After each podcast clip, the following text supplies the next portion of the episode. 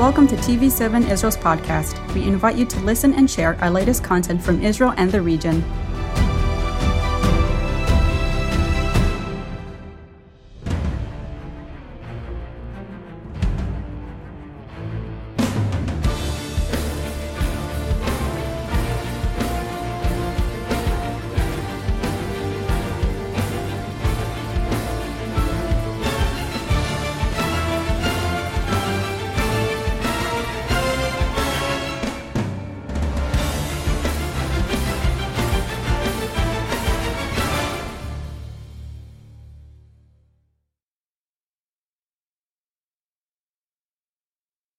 Shalom from Jerusalem. This is Watchman Talk, a series of conversations with Israeli experts and practitioners in intelligence, military, security, and diplomatic fields. And our guest today, for a third part of our long conversation, is uh, General Amnon Sofrin, PhD. Thank you for coming. Thank you. Thank you for staying. and um, you uh, moved from military intelligence, where you attained the rank of brigadier general, and you were the head of the combat intelligence corps, to Mossad, wearing civilian clothes, no longer in uniform, but uh, more convenient. More convenient. well, some some would say that uh, having the same uniform, not having uh, to worry uh, what to wear, what to wear uh, today, is also convenient. Right. Um, so Iran was one of the issues on your plate. How um, long uh, was the Iranian uh, project? Uh, how advanced was it uh, when you took over, General Dagan as Mossad chief and you as his intelligence division chief? Uh, was Iran really close to, to at least a first bomb when the Americans invaded Iraq and according to the American version, caused Iran to stop its uh, project? I think they were exaggerating. I think they were far away from uh, having the capability to produce the first device. I think that, uh, first of all, they had a conversion facility which was activating. They had some, I think it's about, was about 10,000 centrifuge installed in Natanz they began to uh, dig and uh, build up the second facility in Fordo. But they were far away from uh, having the capability to produce the materials and to get to enrichment of about 90%.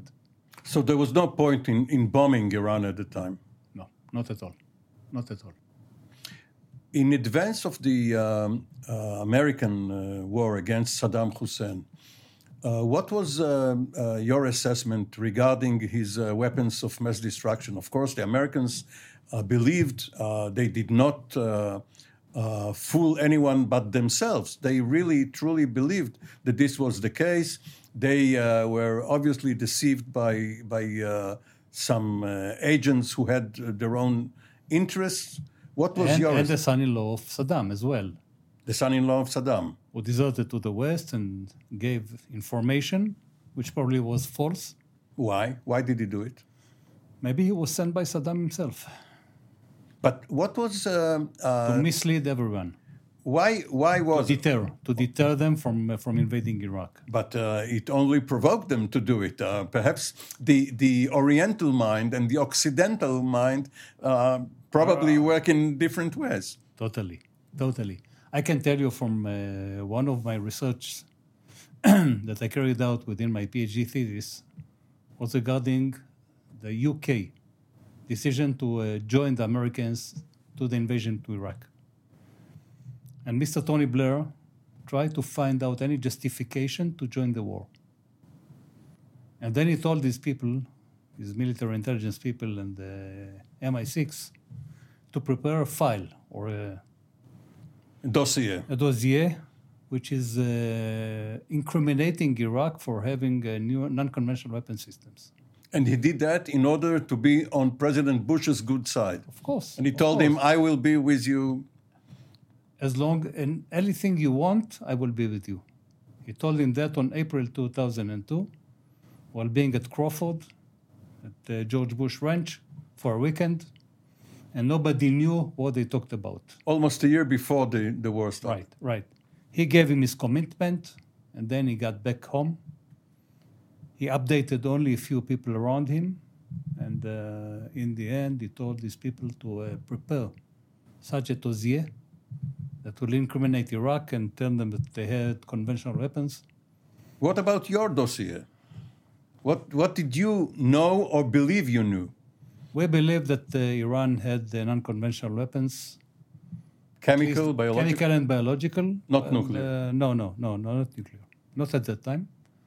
Even though they went over to a centrifuge enrichment instead of the reactor that was demolished on uh, 1981. but uh, we didn't believe they're going to do anything without it, with that, and uh, to uh, begin uh, launching rockets and missiles all around. So these are two different assessments. One, whether they have it, and the other one, whether they will use it. Or if, if Saddam, as the, the saying was, will have his back to the wall, will, as a desperate last act, do it. Yeah, yes, that was a, that was the assessment that he's going to use it, if it's going to happen.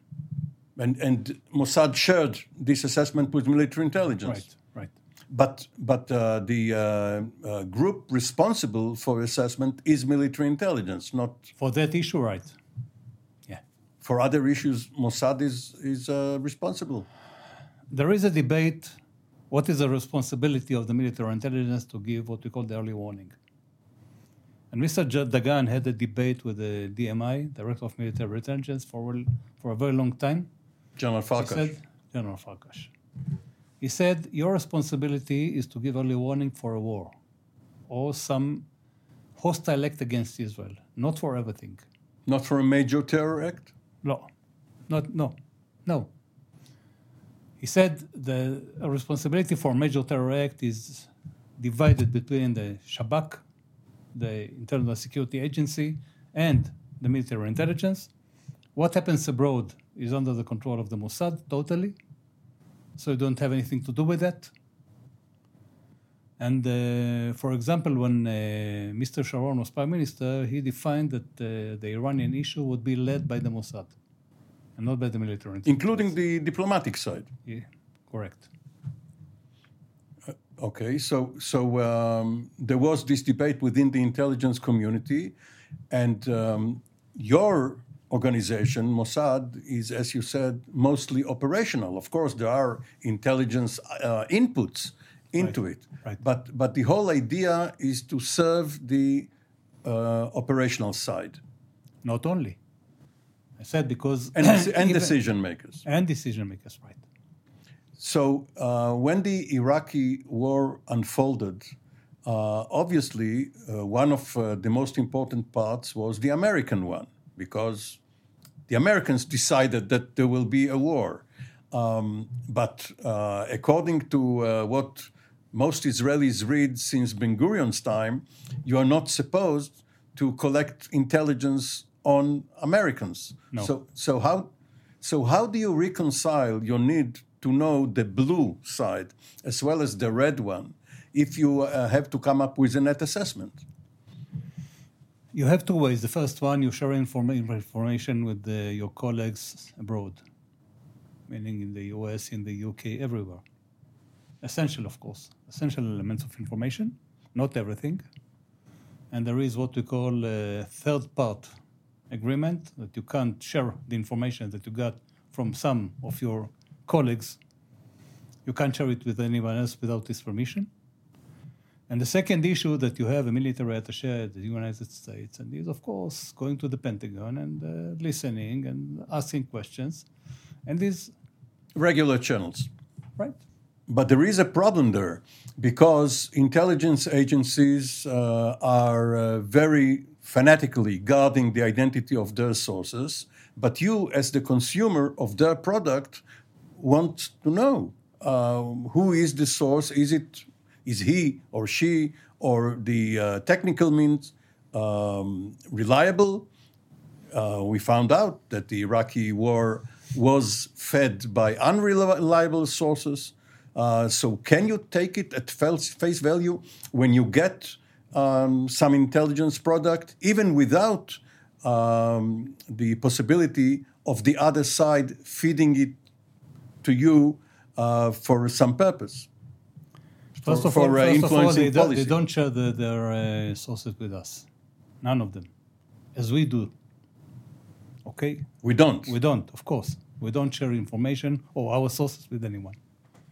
Everybody keeps his own sources for himself, and uh, you uh, only update him with what we call processed information. But then you have another danger. Right. If both of you recruited the same agent without knowing it, you think you have it from two sources. The golden egg. But no, no. but no, uh, it's the it's the same guy. no, but in the end, you you uh, you generate a net assessment. Okay, you take into consideration what you have and what you got from your allies, and you generate the whole picture according to your understanding. But but even without spying on the U.S., especially after the Pollard affair, uh, you have to assess. Uh, what the United States will do, what is uh, its uh, staying power. Uh, if it is uh, bogged down in Iraq, what it- will it do vis a vis Syria or Iran or the Palestinians? Are you also doing that? Yeah, we're doing all, uh, we're doing our assessment of what are the implications of such activities of, of the U.S. If the U.S. is going to interfere in in Iraq, what will be the outcomes? What are the endanger? What is what will endanger Israel out of that? Okay. But you don't follow the Americans, not at all. Now, when you um, worked for Mossad, uh, it was earlier this century. Technology has improved immensely over earlier generations, and the balance between human and SIGINT, human intelligence and signal intelligence, other electronic uh, parts of the work, has shifted.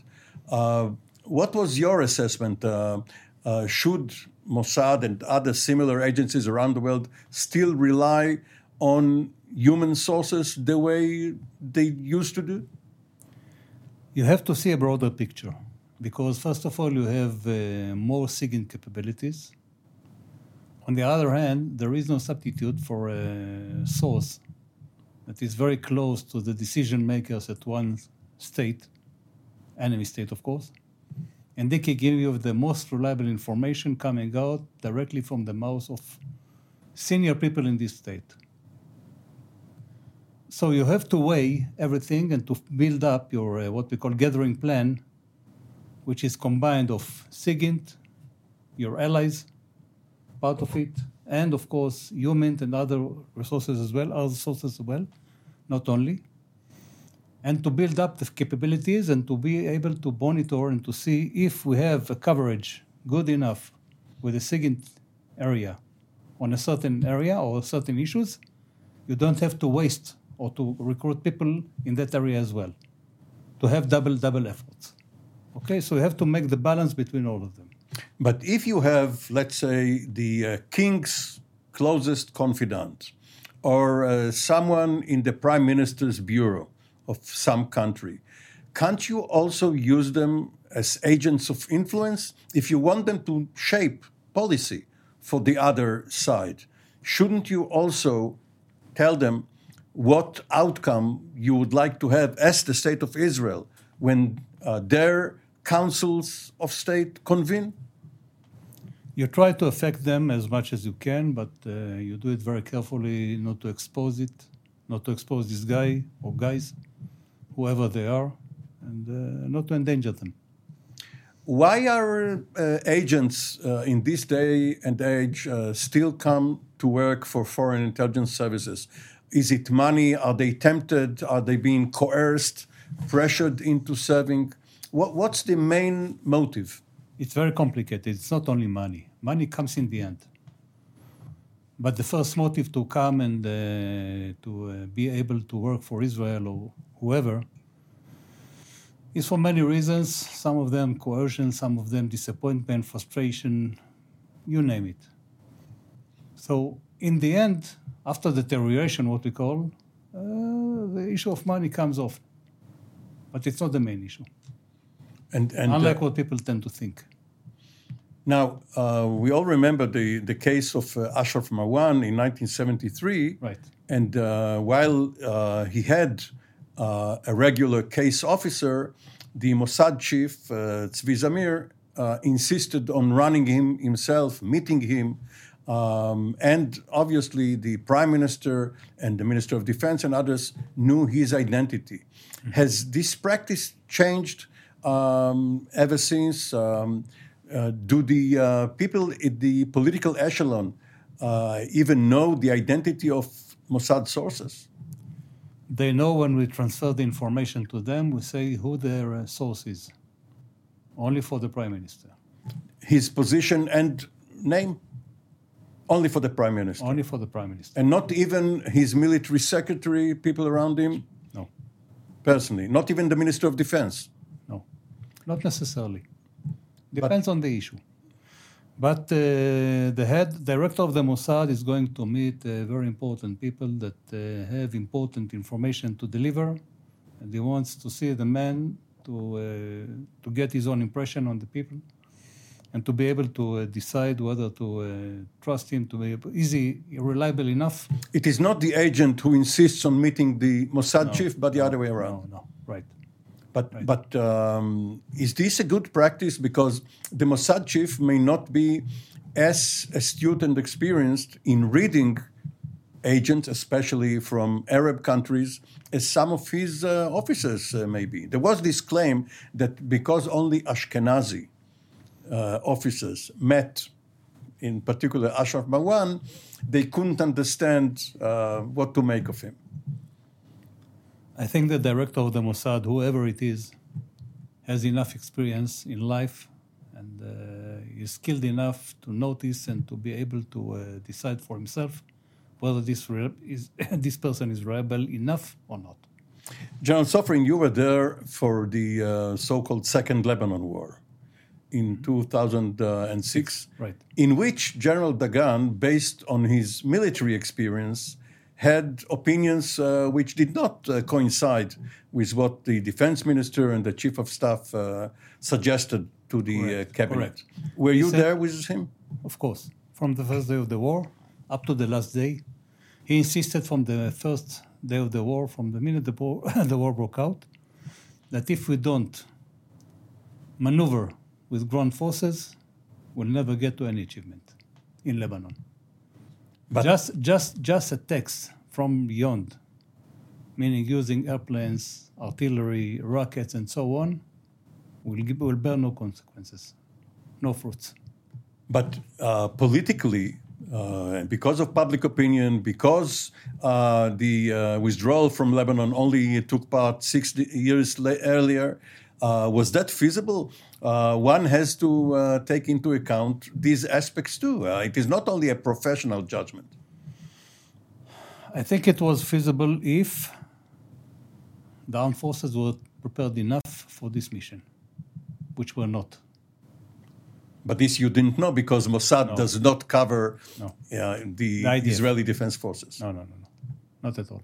Not at all. But you retired only four or even three years earlier. W- were you uh, aware of uh, the uh, hollowness of the forces? Not to that extent. How come? I was surprised, really, by the weakness of the ground forces and the maneuvers and the attempts to. to So, in, in that uh, regard, the Palestinians uh, were successful in drawing the IDF into the territories um, uh, for counter-terror missions, for for police actions, uh, and uh, neglecting the preparations for regular war. right, right, right. So, is that a lesson for, for Israel? Of course, of course. Israel should be prepared to be able to uh, launch a military uh, operation whatever, wherever it needed and when, whenever it needed, with the very short notice. And not to say, okay, we need now a year to be prepared. No, it doesn't work as well. So, in your five years there, you had the Iraq War, you had the Lebanon War, and uh, you had the uh, North Korean nuclear reactor in Syria. All uh, compact- together. All together. Uh, this is considered uh, an intelligence coup, and especially Mossad's. Right. How did that come about? It began in 2003. 2003, November 19th. Suddenly, I hear on the news that uh, Libya has decided to, give up its uh, non conventional capabilities. A Mossad failure. Oops. And we didn't know anything. We were surprised twice. First of all, by the idea that there was a nuclear plan in Libya. That was a turnkey project made by the Pakistanis, and especially by uh, Abdullah Qadeer Khan, who was the father of the Islamic bomb. And second, the UK and the US were negotiating with Libya for about eight months Without letting you know. without letting us know. All of us. That's not nice. No, no, it's not friendly. but in the end, when we learned the lesson, we found out two main things. The first one is uh, it was a very advanced project installed by the Pakistanis. Second, the centrifuge were installed in uh, very civilian places like uh, classrooms and so on, without any surrounding or giving clues that something is happening there. But you must have some water source next to it. Yeah. And then we came on and I said, uh, okay, this is a failure. Now let's see, Mr. Khan, of course, wasn't only in, in Libya. Let's see wherever he placed in, uh, he was visiting very often in the Middle East. So this is what Secretary Rumsfeld called unknowable unknowables. Right. And they told me very, very in a very short notice that uh, he was visiting in Egypt, Saudi Arabia, and Syria. Say, okay, Egypt and Saudi Arabia, I put aside because they are very attached to the Americans and they won't do anything to violate the NPT. Syria, let's see what happens in Syria. And we began focusing on Syria, and I took uh, two very experienced uh, analysts and said, uh, okay, please go over what we have in Syria regarding nuclear over the past 10 years. These are nuclear experts from the um, Atomic Energy Commission or military. No, no, no, no. no. Your own Oh, Mossad? your own Mossad man, my own Mossad man. And they came after a month and a half and said, uh, okay, we have a conclusion. We believe that Syria is uh, actually running a nuclear program. This is in early 2004. It's the end of 2003, yeah, beginning of the end of 2004. Two years before you actually found. Almost three years.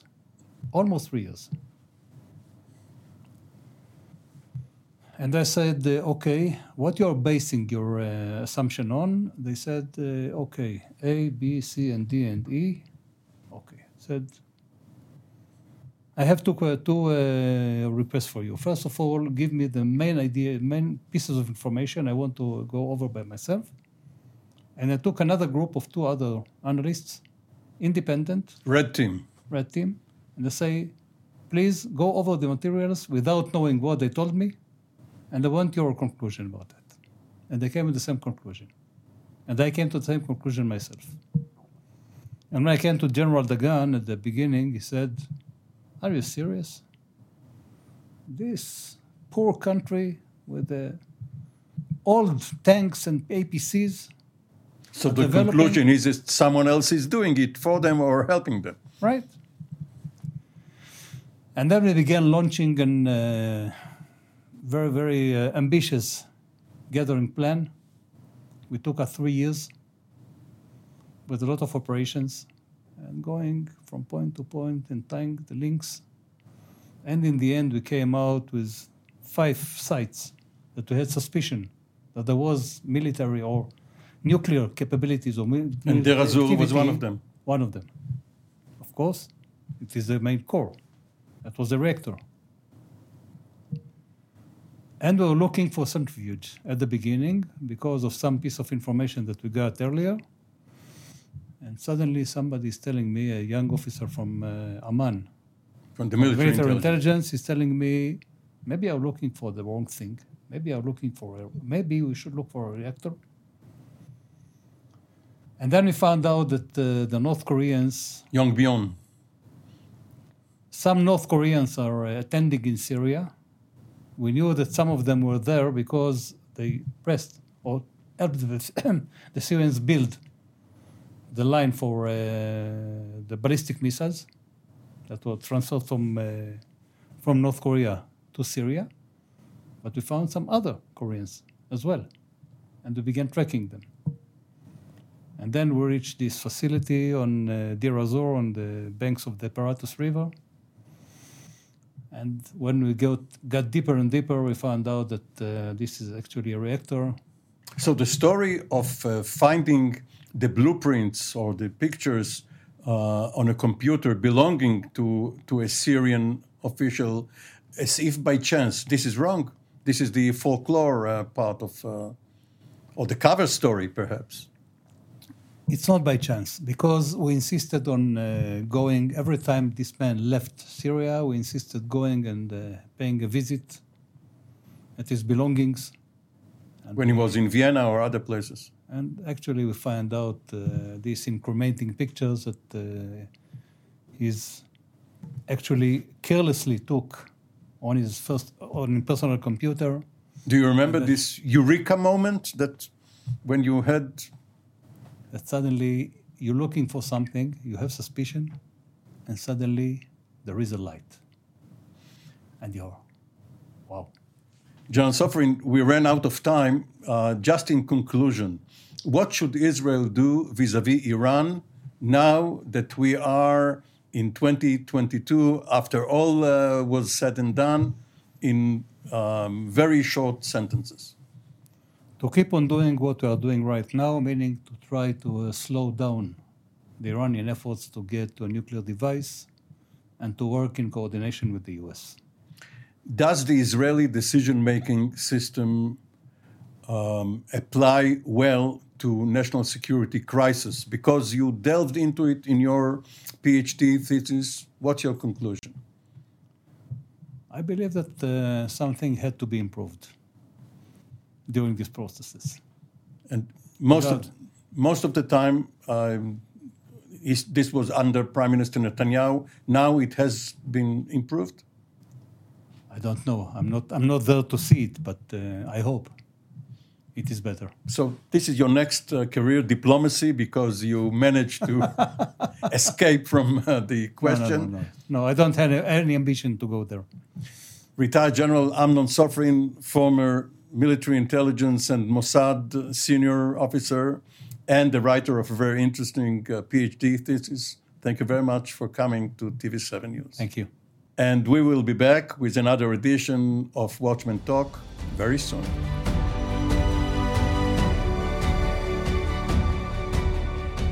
Thank you for joining us in another TV7 Israel podcast. For more content, visit our website at tv7israelnews.com or follow us on social media.